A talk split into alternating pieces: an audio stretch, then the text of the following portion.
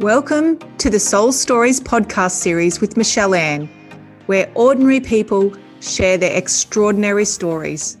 Grab a cuppa and join me in a heart-filling journey of self-discovery, where my guests will share how they overcame adversity, embraced their spirituality, and allowed their true light to shine. Looking for inspiration, guidance, and tips to find your true passion and purpose? You are definitely in the right spot. Welcome, welcome, welcome to the Soul Stories podcast. I'm your host, Michelle Anne, and we are up to episode number 33. Very good number for you, Cristian. And we have a beautiful guest. His name is Cristian Trujillo. Oh, he has an accent. He probably says it much nicer. He's a South American amazing man that I met a couple of months ago now. And I love to tell the story of how I meet my guests because it really gives people a feel. It's not for me. It's not so much what people do. For me, it's how they make me feel. And I like to address that at the start of each podcast as to how that person made me feel when I met them so the listeners can get a bit of an idea about why I'm interested to talk to you, Cristian. So when I met Cristian, he just blew my mind with his energy. He is this man who's clearly done a lot of work on himself. You can feel it oozing out. Oh, I'm talking about you, Cristian, but I'm looking at you. Oozing from the essence of your soul is the words I would describe for Cristian. He has this energy about him that he just makes you feel really, really comfortable, and he really holds a beautiful masculine space. This is the biggest thing I've found with you, Cristian, when I met you, even before I knew what you did, was that you really held a strong masculine container for women to feel safe and feel secure and to allow women to be able to be themselves. And that's what I noticed when I met you straight away, and that you were really open and really, I could just tell you'd done a lot of work on yourself. I could tell it straight away. You're very authentic and genuine, and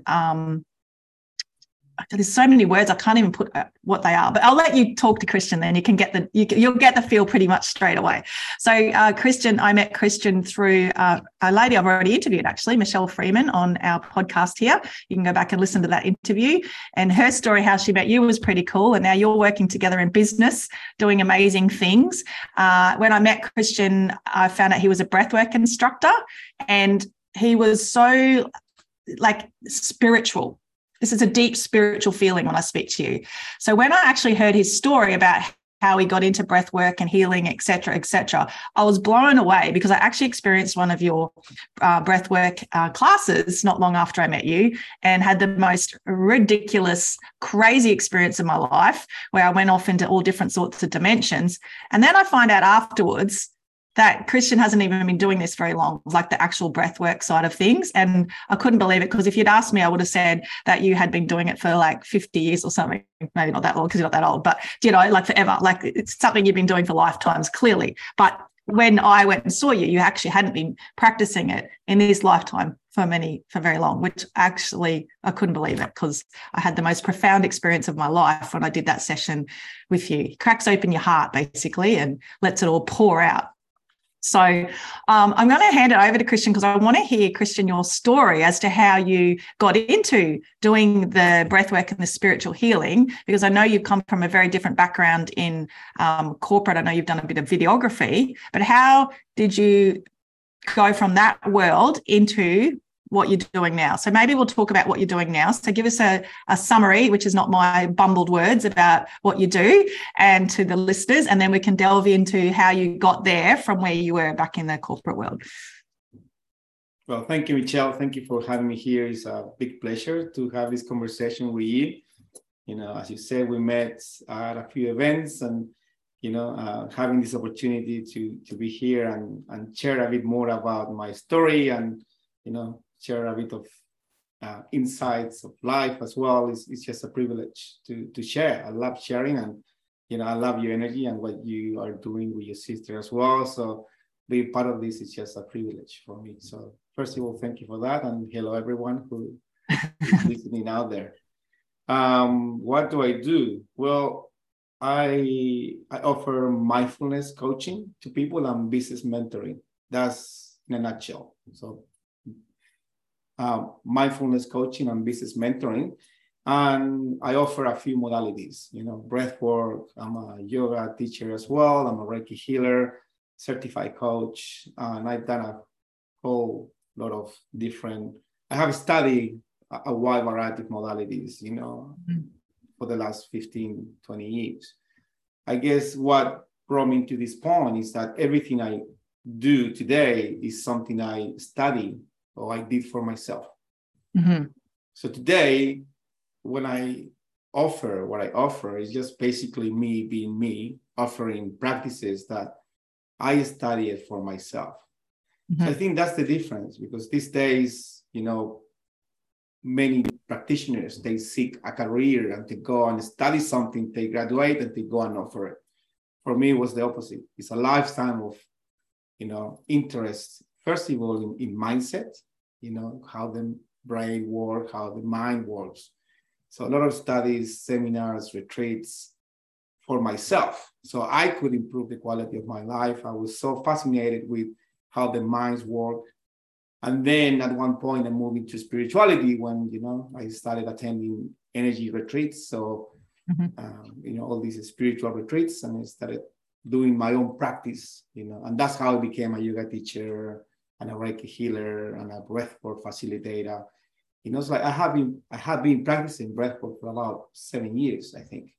And I have studied with Wim Hof, you know, with other, you know, with probably three different schools, you know, Wim Hof, Spirit Breathwork as well. But it's just a combination of things. Today, it's easy for me, you know, to hold space or to run an event and apply all these different modalities that just come naturally to me. And it's because it's what I've done for myself. Makes sense. You know, I did the coaching many years ago, about 7 years ago, I became a certified coach just because I wanted to do it. And I was mentoring students, you know, from business students as well when I was running my video production agency. So I guess my whole life I have been interested in... You've been doing it. Yeah, you've been doing it for yourself, which is what I felt. You know what I mean? So like today I just embody it. Yeah, and since I was a child, I was always fascinated in observing people and analyzing people and holding a space, you know, for my parents, I guess, when you are one. Yeah. And then you develop some interest in, why people feel the way they feel, why people act the way they act. You know? So I have read, I don't know, 100 books in things my whole life. And today I just, you know, I share. And it's like, it took me all this time because forever, every time I went to a Reiki healer, every time I was doing some work on myself with one of my mentors, they would say to me, Cristian, you are one of us. You should join us. And I said, sorry, I'm not ready. I'm not ready yet. Yeah. And I had only one mentor, and she was the one telling me, Cristian, you're not ready yet. And she was pushing me back, you know?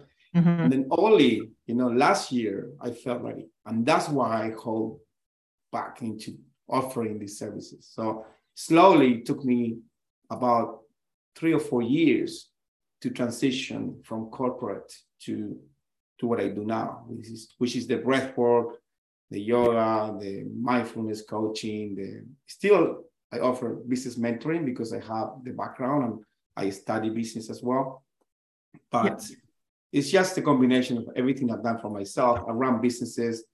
You know, I'm an engineer. You know, I did computer science and business management for 6 years. So I've done a few things that today allow me to understand people, I think. You're a man of many talents, Cristian. You've got it all under your belt. And that's why people feel the way they do around you, because you've done the work on yourself.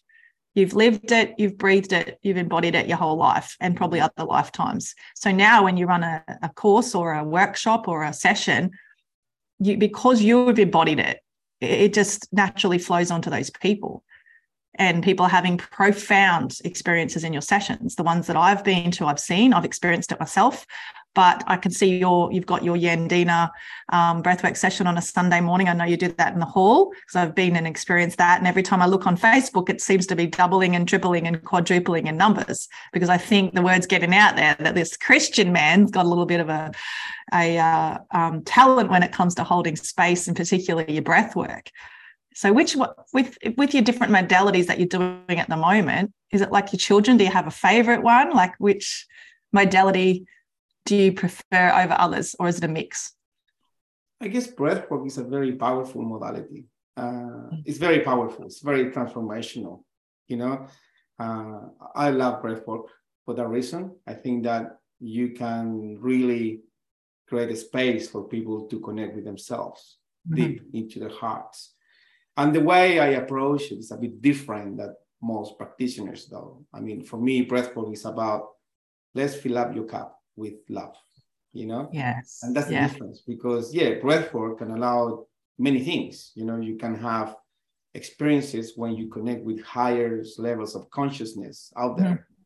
But I think that before we go out there, we have to fix what is in here.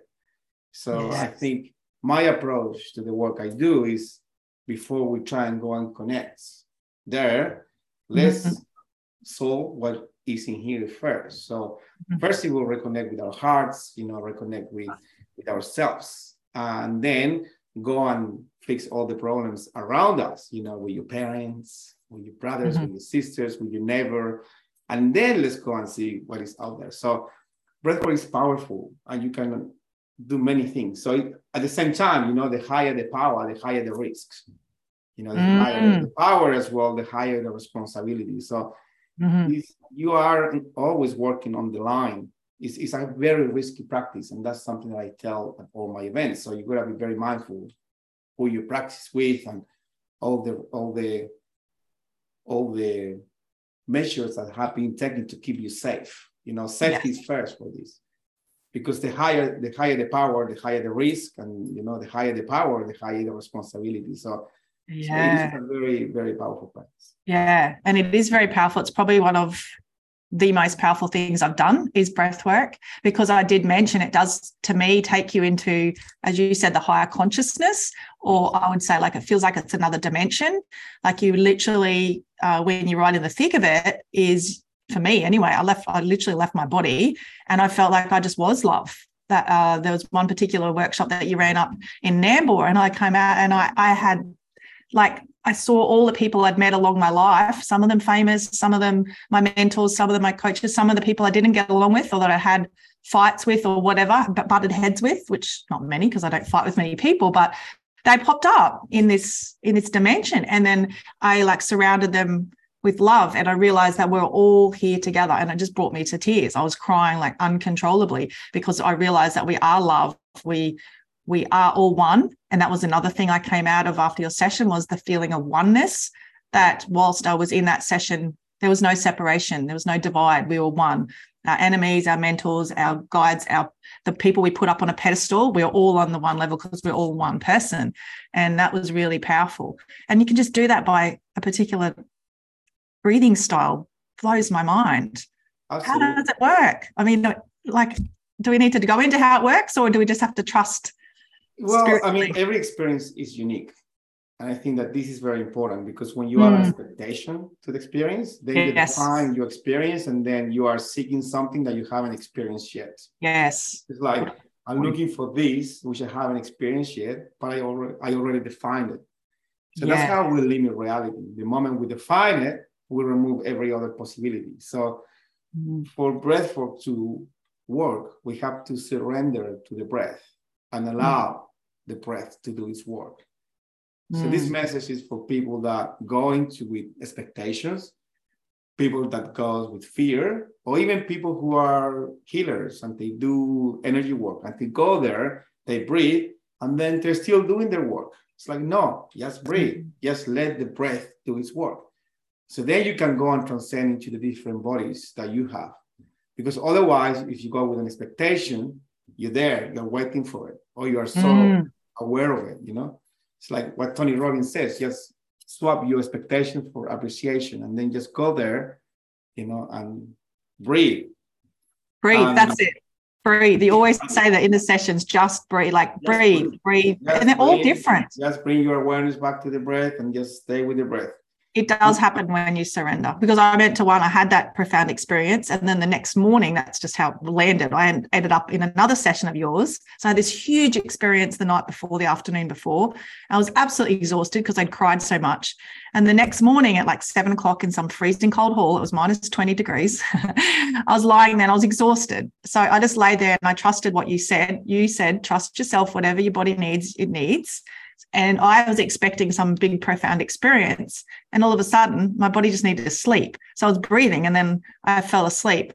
And instead of fighting it, I just went, this is what I need. And then right at the end, just before we finished, I had another, like out of nowhere, came out of left field when I'd surrendered. Another experience was very different to the one before, but another experience because I surrendered. So I'm really glad you brought that up around the expectation, because we all do it as humans, don't we? I mean, that's the way we should live life. So it's not just, so everything that happens in a breathwork session, you know, mm-hmm. is a reflection of your own life. Mm-hmm. You're there and you are in your mind and you can't, that's what happened. If you're mm-hmm. there and you're feeling annoying, well, that's where you go to when you are presented with challenges in life. Mm-hmm. So surrendering and just accepting the experience, you know, it was remove the friction of life.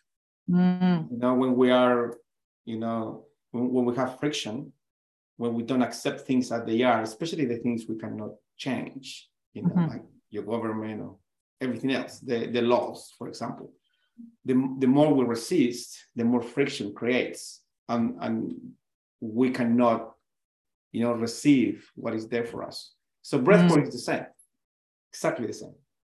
I love that with the friction. Like when you push against something, it pushes back against.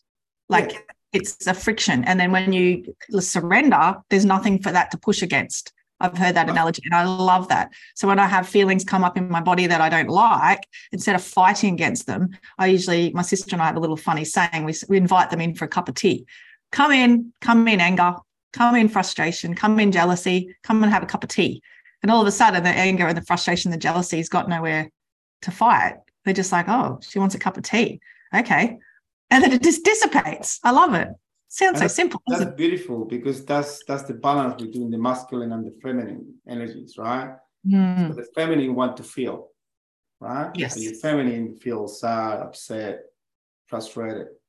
Mm-hmm. And then the masculine tells the feminine, no, you shouldn't feel that way. You're strong. So you shouldn't have feelings. So that's the denial of the feminine. So it's very important that when that happens, what you just explained, that's the feminine want to feel. The masculine mm-hmm. said, okay, that's okay. I step aside and I hold space for myself.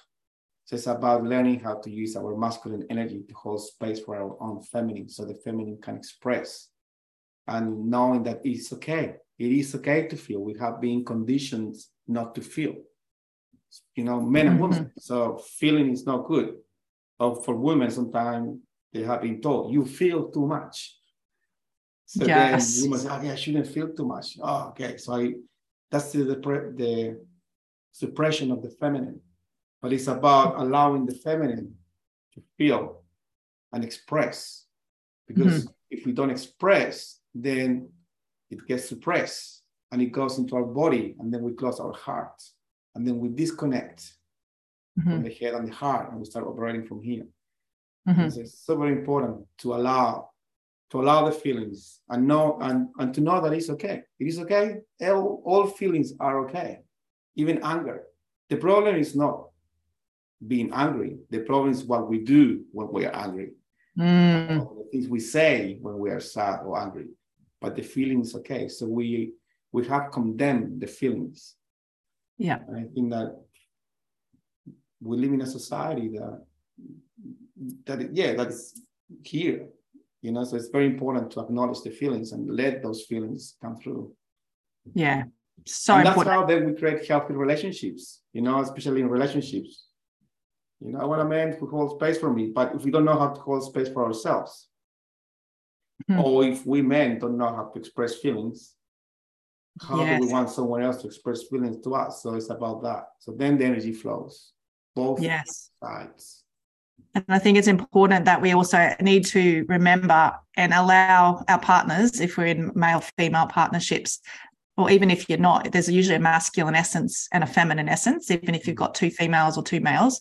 But if you're in a male and a female partnership, or the essence of the male, you have to let the male be in their masculine, which might mean physicality and some anger coming up, or some, that's what males, that's the essence of a male. And the female's essence is, as you said, feeling and flowing, which might come out as chaotic and wild and crazy. And so the man has to learn to accept that the woman is being in her full feminine, which might be wild and chaotic and untamed a little bit. And then if we have to accept that a male's a male in their masculine, and that they want to be a male and they want to, you know, use their body and be physical and maybe fight and do what men do in a safe way. So I think that's a really important thing. Absolutely. I think it's very important that we stop competing. Yes. Yes. Men and women have been competing for a long time, and we compete in the workplace. We compete in our relationships, you know. So we need to stop competing and acknowledge, you know, our natural energies, you know. So why do we have to compete? There's no one stronger than the other. We just have different gifts, you know. So masculine energy, you know, lead, take decisions, you know, get things done. It's like, it's not, you don't have to compete to the men to who gets more things done or who makes the best decisions, right? Yeah. It's like the same. And then you have the feminine energies, loving, nurturing, caring, flow, fun. All the fun stuff is feminine, you know? So that's the balance, you know, but we are competing, you know, who is more important. And that's the ego coming through. And the ego is masculine. It's here, you know, that's the lower mind. The higher mind is here where all the insights come through. And that's the female power that has been suppressed. You know, it's like when we talk about breath work quickly, we have five bodies, right? We have the physical body, which is what you can touch. You have the energy body, which is where the chakras are, where the prana flows. So prana is the vital energy, and we consume a lot of prana through the breath. So when we practice breath work, we are energizing our energy body, right? And that affects the physical body and the upcoming body. So you have the physical body, the energy body, then you have the lower mind. The lower mind is where the ego lives. All my memories, you know, my imagination, all of that's there, and it's here. That's your lower mind. And I associate it here, and I associate it with masculine energy. And then you have the higher mind. The higher mind are your insights, you know, your intuition, and that's here, and that's your feminine. And your heart. Right? I'm saying heart and head because I can't see you. So yes. Sorry, the heart here. and then you have bliss. So those are the five bodies. So when you do breath work, you start breathing, you can stay in your body. You might be like feeling your body. Yes. Uncomfortable or the energy. You can go into your lower mind when you are not in your body, but you're thinking about your problems. This is annoying, or the memories, which is the lower mind. Or you can transcend the lower mind and go into the higher mind, right? And that's when you get the insights, what happened to you. That's when you're in your heart and you feel, oh, reconnect with your heart, with your feminine, and the energy flows. And then if you keep breathing and you have a deeper experience, you might get into the bliss body, and then you just experience pure bliss. And some people laugh, they just cry out of pure bliss, you know? So breathwork allows you to connect with your feminine. So if, you know, your show goes to a lot of women out there. So, and you know, your feminine power is your power. Feminine, your intuition, you know, you don't have to compete with men, you know, because we're different. You have other powers that are more powerful than what we do, right? I wish, you know, I had the intuition that women have, you know, but through the breath, through practicing breath work, you go into your heart, and in your heart is where your feminine power lives. You know? So it's very important to remember that. Yeah. And I keep getting drawn back to my heart, which I think is me, my intuition telling me I need to be more in my feminine. So going back to the heart space, obviously when we do cacao, drops us into the heart. A lot of the work, the energy work I do is all around heart space and feeling people. And that keeps pulling me back into my feminine, because I have a tendency, and I think a lot of women do, to step into their masculine, to be in their head and compete, like trying to prove yourself when you don't really need to. And it is harder out there, like when you're, you know, I'm a single mom, so sometimes I have to be both, and I've got to be in my masculine to hold a house and to Absolutely. Earn money. But also when you're in your feminine power, you're in flow. So things happen easier for you. For me, I notice for me when I'm in my feminine, I'm in flow. What about for you when you hold your masculine? Do you notice your life? Yeah, that's a very important point. I'm just going to tap into what you just said, because you're right. We don't have to compete, right? Mm.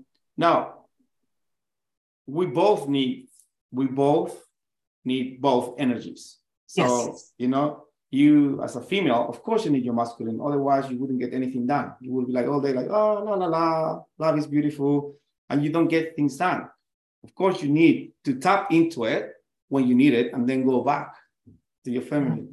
Then you tap into it. I need to get this done. Tap into my masculine. And then I go back to my default, right? For me, it's the same. You know I have a very strong feminine energy, right? That I can tap into it when I need to hold space and be nurturing and caring and loving. But then I go back to my masculine. So I keep leading and creating things and getting things done. And, you know, I'm a creator. And, you know, I know when I am in one or the other. When I'm in my pure masculine, I know, I feel it. It's just a strength that comes from within that is like, it's unstoppable energy. It's like, I just can't do anything. And it's a very... Yeah, I feel the strength in it, and it's just re-energized me. But then when I'm in my feminine as well, I can feel it. I'm in my heart, and I'm soft, and I use that a lot to hold space as well. You know, you move between your masculine and your feminine. And of course, you know, it took me a long time to be here, and I'm not perfect either, you know, and this is something that is good to mention, because I'm also struggling. I also have problems. I have fears and triggers. But I can observe them and know when, oh, I was too much in my masculine there. I needed my feminine, and I didn't tap into it. So awareness is the first step for everyone out there. You know, be aware. Are you in your masculine? Are you in your feminine? If you're having a lot of stress in your life right now, or are you anxious? That's because you might be too much in your masculine, right? If you feel a little bit lethargic, like you can't move in the morning, or you choose low, maybe you are too much in your feminine and you need a bit more masculine so you can get up and go and do the things you need to do. You know? I love that. That's a great way. Feel like overwhelmed, like stressed, like the kids. You need a bit more flow, and that flow is feminine. Yeah, I'm just with grace. You know, the feminine energy move beautiful with grace. You can in the storm, you can just be there and have fun. You know, it's like. Yeah. Oh, I definitely can feel the difference. And I've just read a book called Intimate Communion by David Deida. I don't know if you've heard of it. Mm-hmm. It was such a powerful book. And he described, again, like exactly how you said, the masculine is the go-getter, the hard. And he said, like, even in the, in the bedroom, you think about it. This blew my mind. The male sexually goes hard, erect, hard, ready, pointy, boom, ready to go. Mm-hmm. Female softens. So it makes sense, like physically as well as emotionally and mentally, why male and females are the way they are. So he was describing as a male masculine energy is like being in New York, so busy, tall, hard skyscrapers, bang, bang, do, do, do, and the feminine being in Hawaii, so the flow, the flowers, the sweet nectar, the water, the warmth, all that. And that book, I just couldn't put it down. It gave me so many aha moments, because the way he explained it, I knew a lot of this stuff. And the way you just explained it was really well put too, about, I didn't even think about that. Like if you're lethargic and not getting anywhere, you're probably more too in your feminine. And if you're like stressed and anxious, which probably me, is where I get more. So I'm too much in my masculine. I'm doing too much doing. So how do we find the sweet spot, Cristian? That's the question. So it's very important, because if you are a man in New York, and you're busy getting things done, it doesn't mean that you will not enjoy going to Hawaii for a few days and then come back. and then through women as well. So I'm not saying you women have to stay in Hawaii or men have to stay in New York. No, that's your default. And then you move into your topic. You go for a holidays in Hawaii and then you come back. You go. I love it. You know, and you are, you know, for women the same. You are in Hawaii enjoying, and suddenly you go to New York to do a few things and then you come back. Because you cannot stay. If I stay in New York my whole life, you know, I become disconnected. And so you are in Hawaii all the time, you're just there. You know, it's like you never meet. Now, how do you find the balance? Find the what? Sorry? You asked me a question. How do you balance? Find the balance? Well, move. Between? Deep now. This is when we start. Yeah, I love deep. Let's go deep.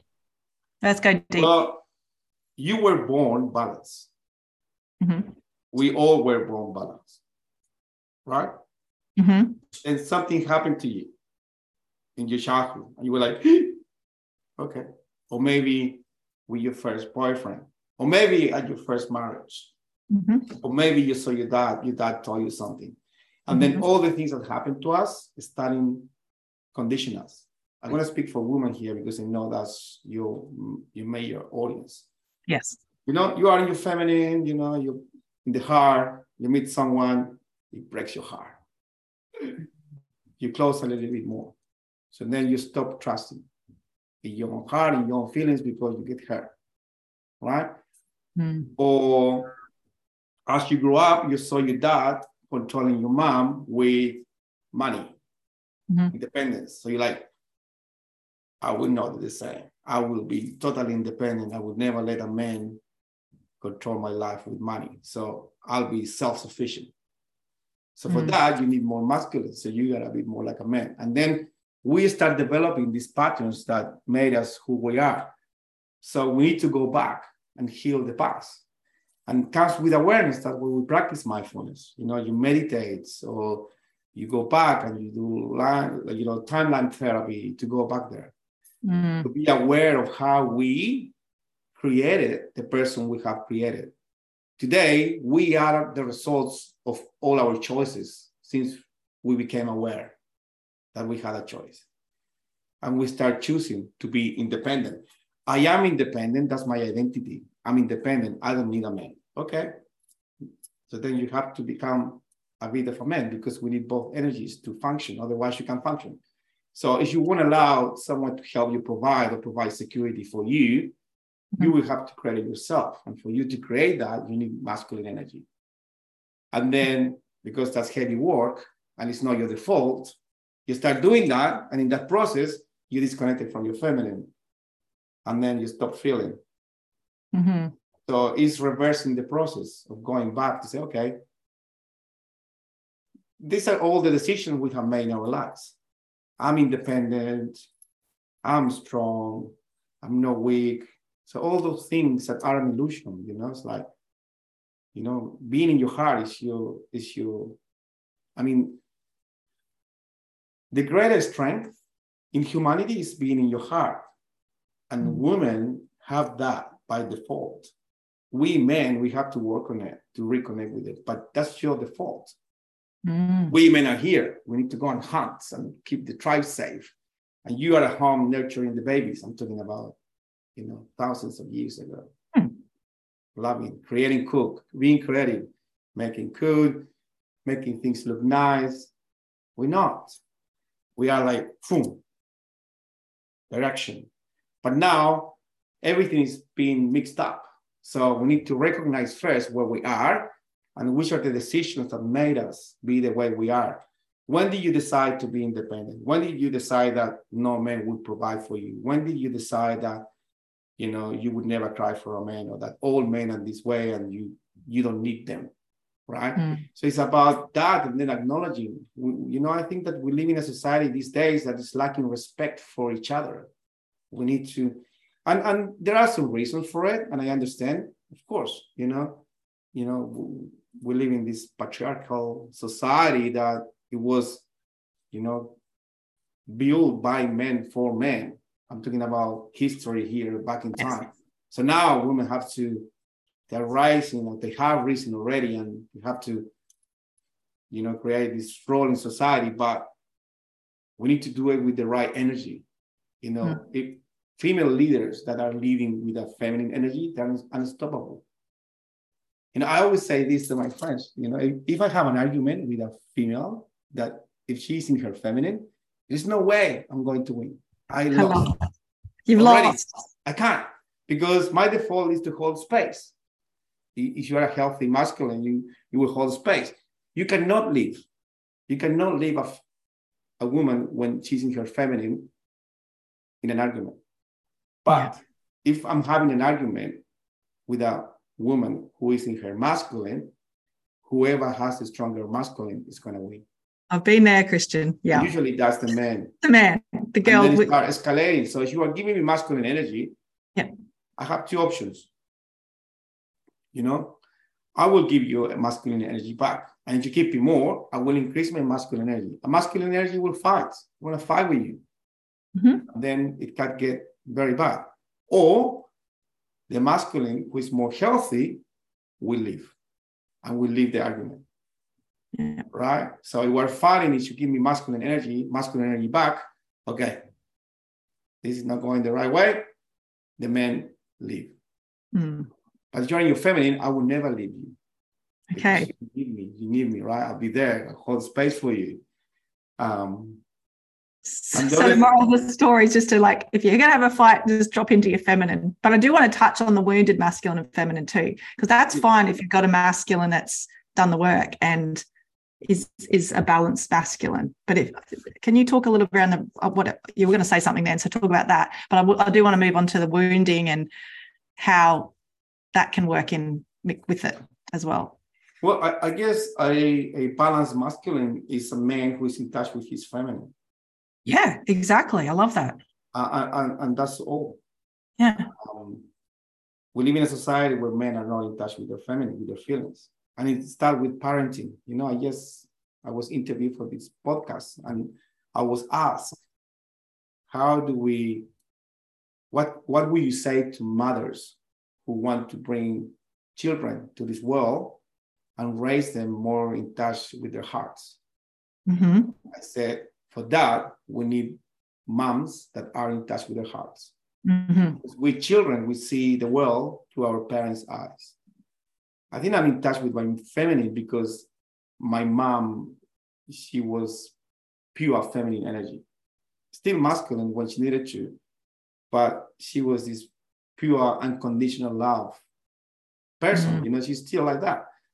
So the female energy is unconditional love, right? Yes. The pure feminine. And I grew up with that. My mom gave me a conditional love until today, you know, like, no matter. So that loving, caring, nurturing love that made me see the world through those eyes. My dad was super masculine, and he was still a bit in touch with his feminine as well. I saw him cry growing up, and still, you know. But I think that it's hard for men.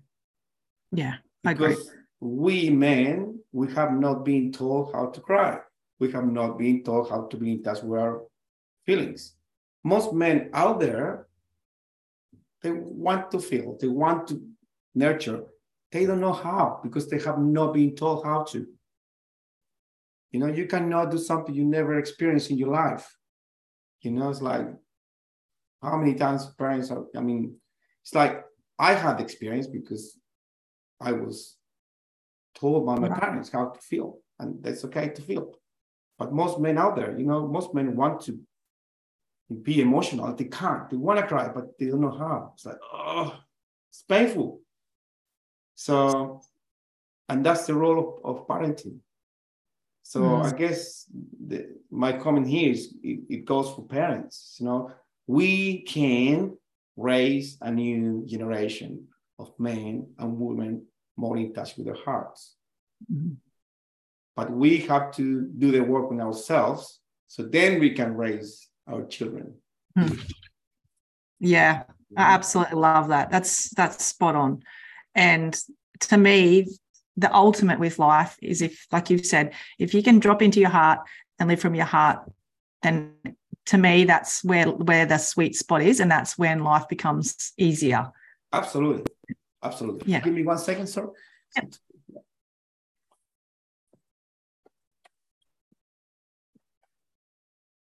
And then, sorry about that.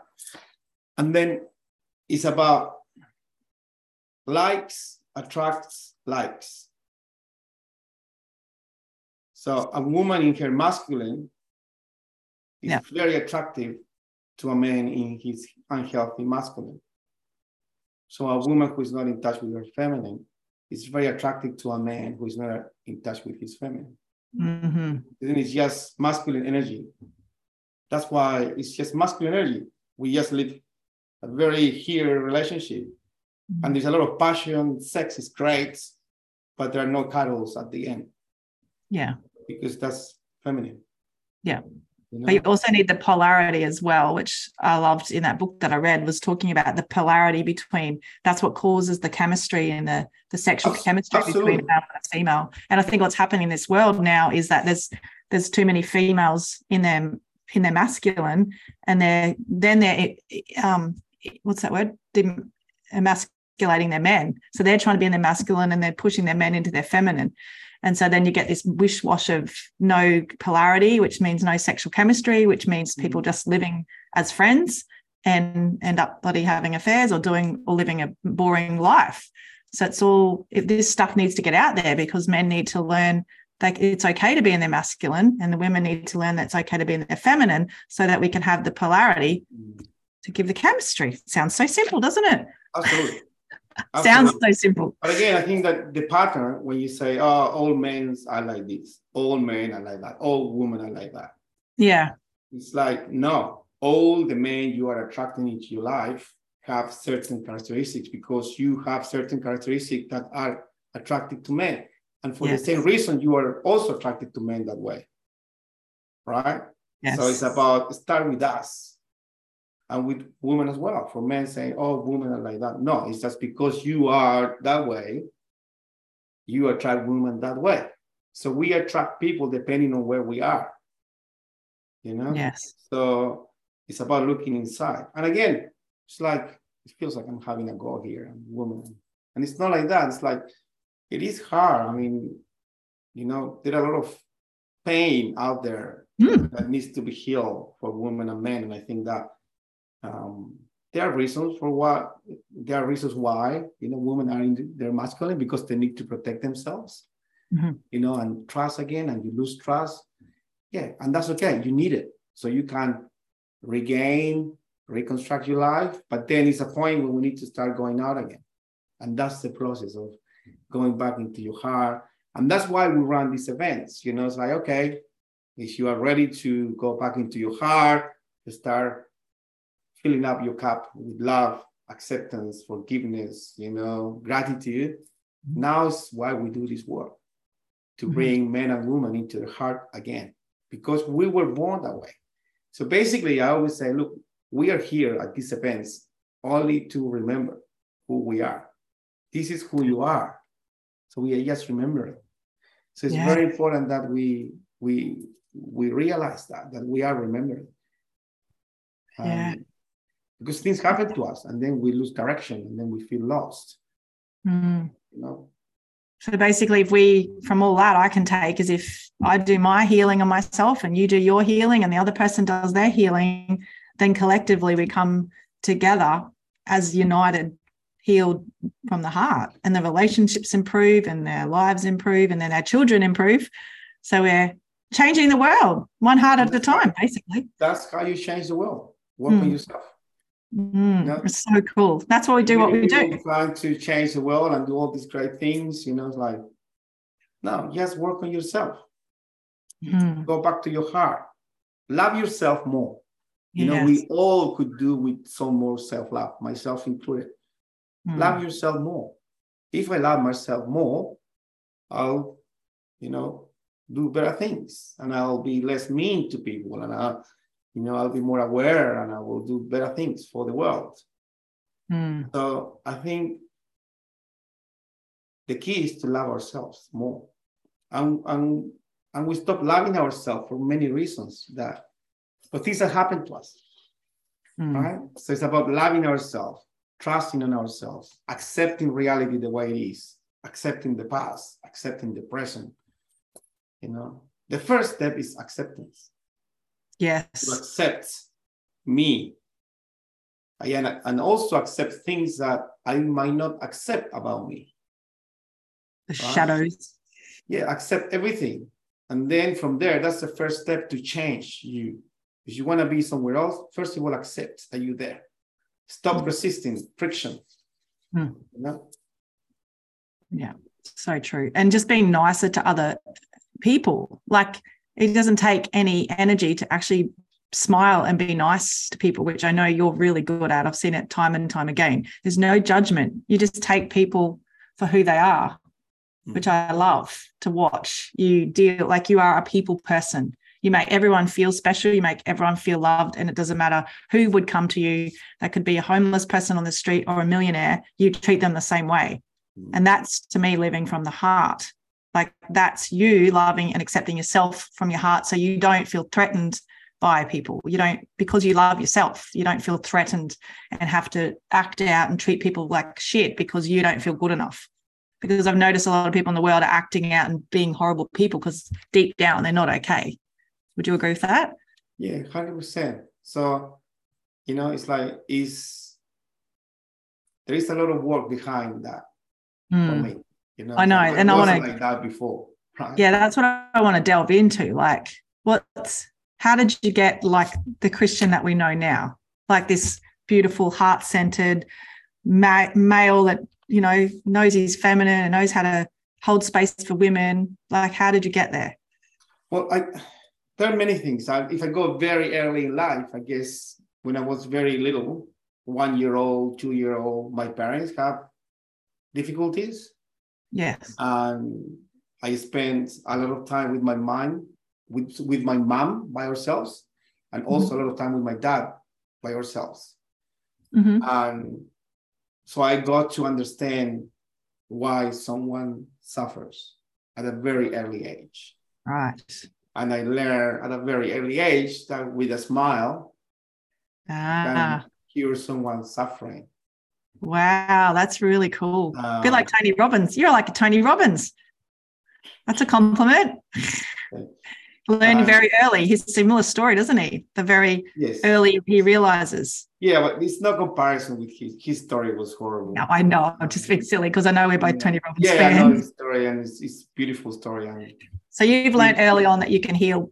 You can end someone's suffering with a smile, basically. Yes, I learned that a smile could ease the pain in people. So I learned how to smile a lot, just to make people feel good. I love that. And when you smile from the heart with a genuine intention of sharing, I think that is contagious and people can feel that. Mm-hmm. So I guess I developed awareness from a very early age, you know? Yeah. So then growing up, what happened was that my dad made me feel like I was very special, like super special, that I was better than all the other kids around. Yes. So I spent a lot of time with my dad and his friends. So I was always surrounded by old people. And then with my mom, I would spend time with mom as well. I mean, they were together, you know, but my mom was a teacher and she was at school. So I would go to school and I would surround myself with teachers and with academic people. So I was always surrounded with older people. And then with my dad, I was go with his mates and I would be around them and having a good time. But my dad made me feel like I was kind of a super kid. So I wouldn't go and hang out with my friends. I would hang out with him. Yes. You know, so that was his strategy. So I grew up believing that. And by the age of 14, 15, I realized that I was an idiot. I only cared about me. Yeah. And it was like, wow, massive insight around 14-year-old, realizing that it was all about me and like I didn't care about anyone else that I thought was like super whatever. So that was the starting point that was the first time I saw my ego. So I had this massive ego I think I'm no one. I'm like, everyone else is better than me. It's like, who do I think I am? So then I went from being like the less popular kid at school, in high school, to be the most popular guy in university. Oh, I love that. That was a big change. Of course, I went all the way to the other side, and I was a people pleaser, and I was like, you know, and life changed most radically. And then from there, it's just finding the balance now, you know, of how to just be me and just be in that center without caring what people think about who I am, and doing it because it's the right thing to do. Yeah. Yeah, because that's the extreme, is the people pleasing. Yeah, and then that's the work I've done. So since then, I started doing work on myself since I was 15. You know, I bought my first book around that time, Emotional Intelligence. Wow. Daniel Goleman. I think I bought it when I was like 17. That was my first book. Wow. And I still have it with me. It's in Spanish. So that was my first book. And then I started reading a book about psychology and all these things. So...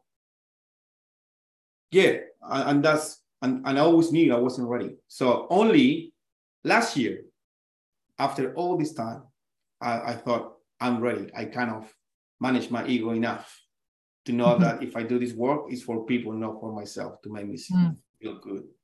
Mm. I still feel good, of course, you know. Yeah, of course. Love your heart, but it's not my main. I don't need it to make me feel important in any way. Yes, you know. Yes. That's awesome. And how did you end up in Australia from Chile?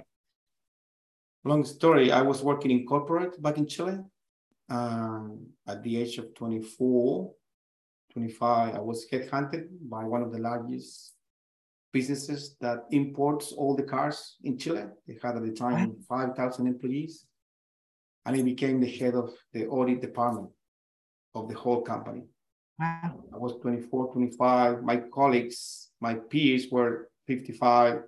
The people I had to tell how to do their work, they were in their 50s. Mm. And above me was only the general manager of the whole company, of the biggest company in Chile. And I thought, this is it. I was super competitive. And I thought, this is not what I dreamt of, what life would be for me. You know, I'm 24, 25, and it's like, the game is finished. I've got it all. I didn't have the people skills to deal with people, and you know. So I quit my job and I decided to study. So my plan was to go to China to do a master's degree in technology. Mm-hmm. I was going to book a scholarship, and because I didn't speak English, I came to Australia with a 4-month student visa to learn basic English. Oh. And then go back to Chile, study for a year, and then go to China the year after to do this master's degree in technology. I came here to learn English, and I loved it. And I decided to stay for 1 year, then for an extra year. And then just kept staying. So, yeah. The rest is history. Yes, I came here, and after working in corporate, I couldn't speak the language. And I put all my money into studies when I wanted to stay. So I extended my English course for a year. I enrolled myself in an advanced diploma in business management for 2 more years. So I got 3 years of visa, and I had to work because I had no money. So I was cleaning toilets. Wow. From 7 p.m. until 6:45 until 8:45 at night, and delivering milk at 2 a.m. So I would do the milk run at 2 a.m, finish at 9 with a trolley, you know, in the truck around North Sydney. And then I would go to school, study, and then go to clean toilet, sleep in Hyde Park for an hour. What? Sleep 2 hours at night before studying again. Wow. Just to make it happen. So I did that for 8 months until I could speak the language. And then you could speak the language. And now look at you go. Wow. That was my start in Australia. That's amazing. I bloody well love that. So good. I love these stories where people come from nothing and they build themselves up and get through all their adversities. And I know we're still working on your stuff, and I'm still working on my stuff, but you've got through challenges to get here. You weren't just handed it to yourself on a plate. You had to work and get through it and learn who you were as a person and and you're going back and forth to Chile. I know you love to travel a lot. I saw you back home recently, and then you're back in Sydney, and yeah, you got the travel bug. You love to move around. Yeah, there's a lot to do around, and I like to move, connecting with people, you know. Yes. To move. Yes. So Cristian's a beautiful networker. He knows lots and lots of people.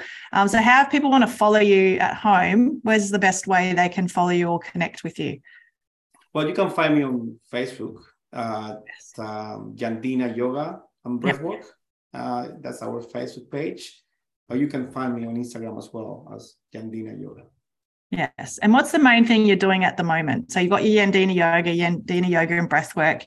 Are you doing coaching at the moment? I feel like you need to be coaching men how to. Yeah, I offer mindfulness coaching. I have a couple of coaches, and I also offer business mentoring as well. Yes. I'm running weekly breathwork sessions in Yandina every Sunday. I'm running an online breathwork session every Friday. So I have people from everywhere across Australia. Last week we had someone from Spain joining us. Wow. So that's every Friday at 6:30 p.m. Queensland time for an hour. I'm running events, you know. I just finished one in the Sunshine Coast. I'm doing one in Sydney on Saturday. I'm doing one in Bali, running a breathwork event in Bali in November. So a few things happening. Retreats. We have a men's retreat on the 26th of November, just for men, full day. Wow. So if you know anyone out there who any men out there who might need to be more in touch with their hearts, please. And whereabouts is that one? That's in the Sunshine Coast. Sunshine Coast. Okay. I'll keep my little feelers out for that. So, yeah, Cristian does so many beautiful things. But, I mean, every time we end up together, we always end up talking about the masculine and feminine. It's never planned, but it just always happens that way. So I feel like definitely you've always been drawn down that path because you're just that really beautiful example of being in your masculine and but still connecting with us females, you know, in a beautiful way. You don't get that very often, that you have. I feel you do have the sweet spot, that balance. So congratulations for everything that you've done. Progress. I just want to say I know. It's a work in progress. I made mistakes, lots of mistakes every day. And the more work you do in yourself, the more you see your fears, your triggers, your ego. If you are not seeing your ego every day, if you are not seeing your triggers every day, it's because you haven't done enough work. Oh, good. I'm still working. People just want to say that. It's like the more work you do, the more you see your fears, the more you see your ego playing and all of these things. I see it every day. I speak for my ego a lot, and I'm just trying to keep her at bay. In check. All right. I've got some deep questions for you before we finish up, some woo-woo questions. So I'd love to hear your opinion because of your background in healing and everything. So my first question is, what is the soul in your terms? Soul. That's who you are. It's that part of you that never dies, that transcends, that was always there and will always be there. And I will take different body shapes, but that's part of you that has your dharma, your purpose for you being here. Beautiful. And what happens when you die? That's my second question. You never die. Oh, yes. It stays here. You know, you get rid of your bag of skin and meat, but then you get a new one.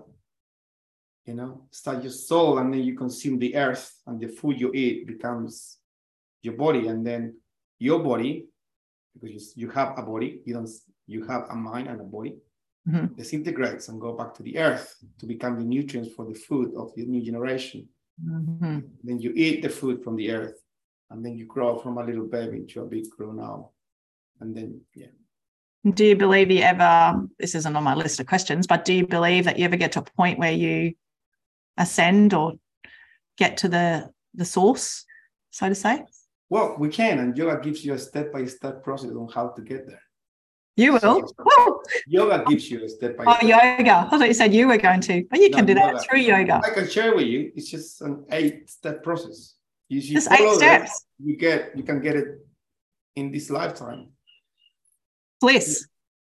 So you have to have your, first of all, there are some principles that you have to follow to be in integrity with everything else around you, In alignment. Yamas. Mm. Then you have to follow certain principles to be in integrity with yourself. Mm-hmm. Then you have to practice the asana practice, which is the yoga, right? Yes.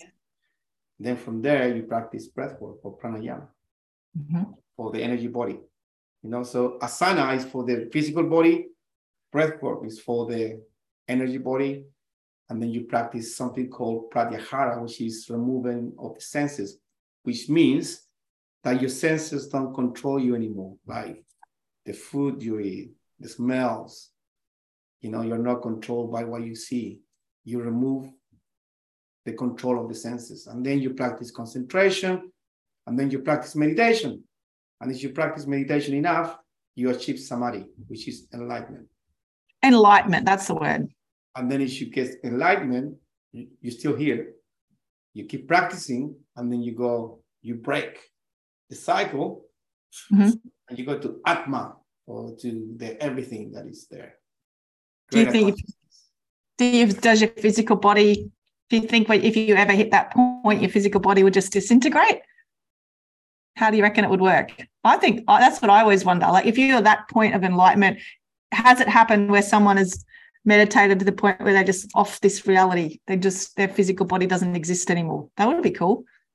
That's going deep. I have no idea how that works. So deep. I just had that thought then. I was like, because the physical is a dense vibration. So if you were that high vibration that you were pretty much enlightenment or ascended, to me, your whole physical body would just disappear. What I do know is that...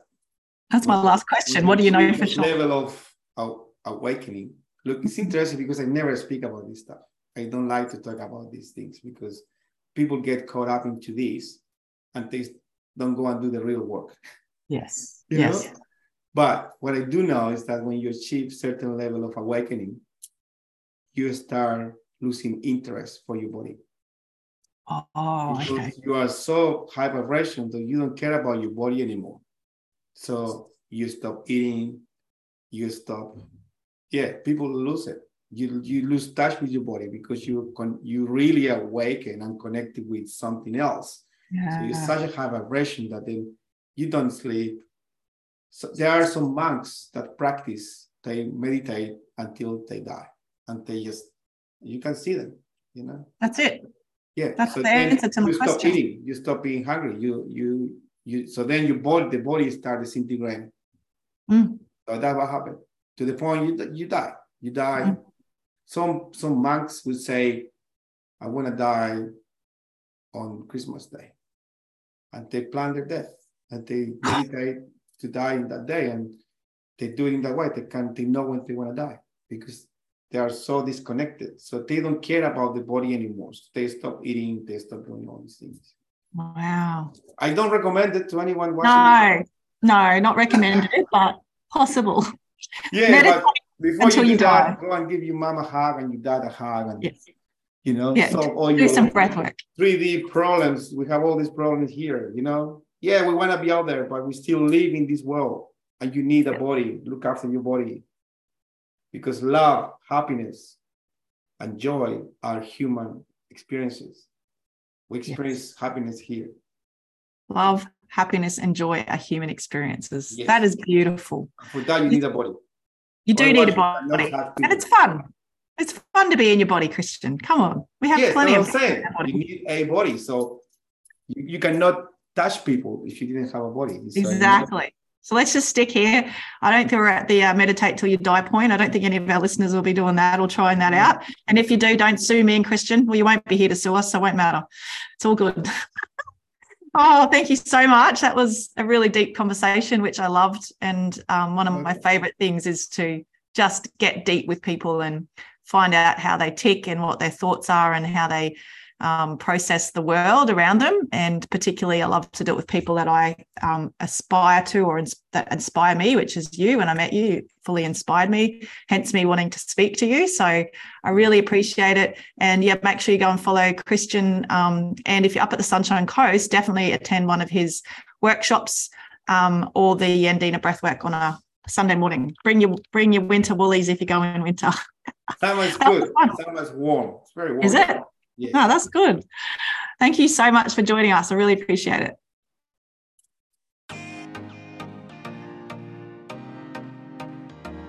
If you have enjoyed this podcast and want to know more, I personally invite you to dip your toes into our business.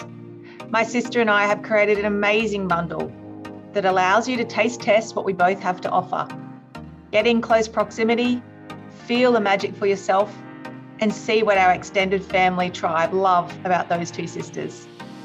To get all the taste tester deets, head over to www.thosetwosisters.com/taste tester. See you there.